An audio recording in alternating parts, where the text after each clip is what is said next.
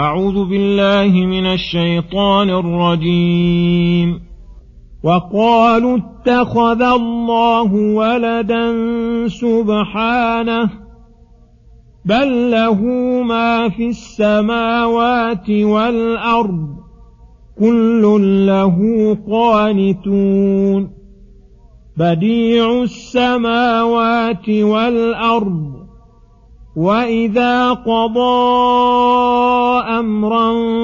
فإنما يقول له كن فيكون. وقال الذين لا يعلمون لولا يكلمنا الله أو تأتينا آية كذلك قال الذين من قبلهم مثل قولهم تشابهت قلوبهم قد بينا الآيات لقوم يوقنون إنا أرسلناك بالحق بشيرا ونذيرا ولا تسأل عن أصحاب الجحيم. بسم الله الرحمن الرحيم. السلام عليكم ورحمة الله وبركاته. يقول الله سبحانه وقالوا اتخذ الله ولدا سبحانه بل له ما في السماوات والأرض كل له قانتون. فقالوا أي اليهود والنصارى والمشركون؟ وكل من قال ذلك اتخذ الله ولدا. فنسبوه إلى ما لا يليق بجلاله. وأساءوا كل الإساءة وظلموا أنفسهم. وهو تعالى صابر على ذلك منهم. قد حلم عليهم وعافاهم ورزقهم مع تنقصهم إياه. سبحانه. أي تنزه وتقدس عن كل ما وصفه به المشركون والظالمون مما لا يليق بجلاله. فسبحان من له الكمال المطلق من جميع الوجوه الذي لا يعتريه نقص بوجه من الوجوه. ومع رده لقولهم أقام الحجة والبرهان على تنزيه عن ذلك فقال بل له ما في السماوات والأرض أي جميعهم ملكه وعبيده يتصرف فيهم تصرف المالك بالمماليك وهم قانتون له مسخرون تحت تدبيره.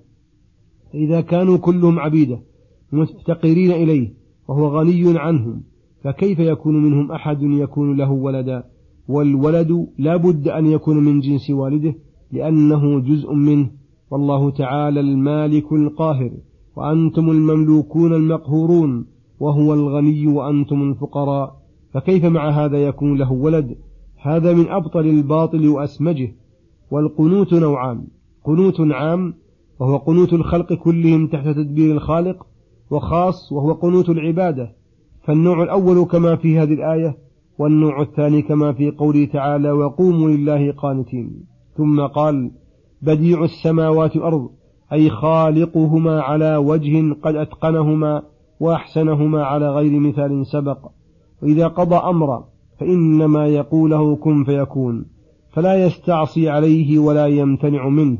ثم يقول سبحانه وقال الذين لا يعلمون لولا يكلمنا الله أو تأتينا آية. أي قال الجهلة من أهل الكتاب وغيرهم هل يكلمنا الله كما كلم الرسل؟ أو تأتينا آية يعنون آيات اقتراح التي يقترحونها بعقولهم الفاسدة وآرائهم الكاسدة التي تجرؤوا بها على الخالق واستكبروا على رسله كقولهم لن نؤمن لك حتى نرى الله جهرة. يسألك الكتاب أن تنزل عليهم كتابا من السماء فقد سألوا موسى أكبر من ذلك الآية. وقالوا لولا أنزل إليه ملك فيكون معه نذيرا أو يلقى إليه كنز أو تكون له جنة.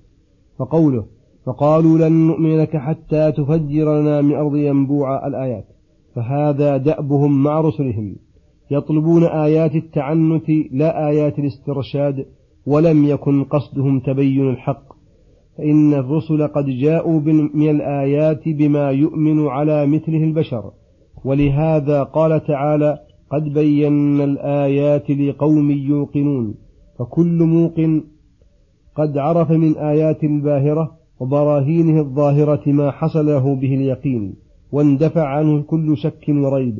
ثم ذكر تعالى بعض آية موجزة, موجزة مختصرة جامعة للآيات الدالة على صدقه صلى الله عليه وسلم وصحة ما جاء به فقال إنا أرسلناك بالحق بشيرا ونذيرا. فهذا مجتمع الآيات التي جاء بها وهي ترجع إلى ثلاثة أمور.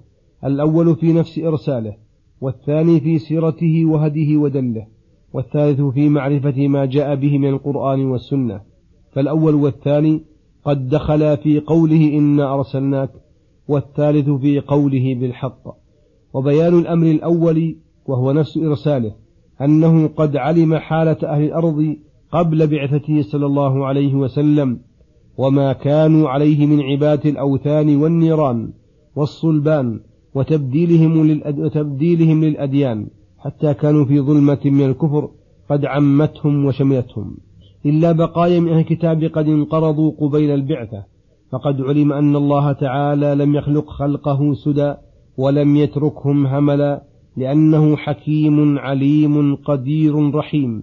فمن حكمتي ورحمتي بعباده أن أرسل إليهم هذا الرسول العظيم يأمرهم بعبادة الرحمن وحده لا شريك له. فبمجرد رسالته يعرف العاقل صدقه وهو آية كبيرة على أنه رسول الله. وأما الثاني فمن عرف النبي صلى الله عليه وسلم معرفة تامة وعرف سيرته وهديه قبل البعثة ونشوءه على أكمل الخصال ثم من بعد ذلك قد ازدادت مكارمه وأخلاقه العظيمة الباهرة, الباهرة للناظرين. فمن عرفها وسبر أحواله عرف أنها لا تكون إلا أخلاق الأنبياء الكاملين لأنه تعالى جعل الأوصاف أكبر دليل على معرفة أصحابها وصدقهم وكذبهم. وأما الثالث فهو معرفة ما جاء به صلى الله عليه وسلم من الشرع العظيم والقرآن الكريم المجتمع الإخبارات الصادقة والأوامر الحسنة والنهي عن كل قبيح والمعجزات الباهرة فجميع الآيات تدخل في هذه الثلاث في هذه الثلاثة.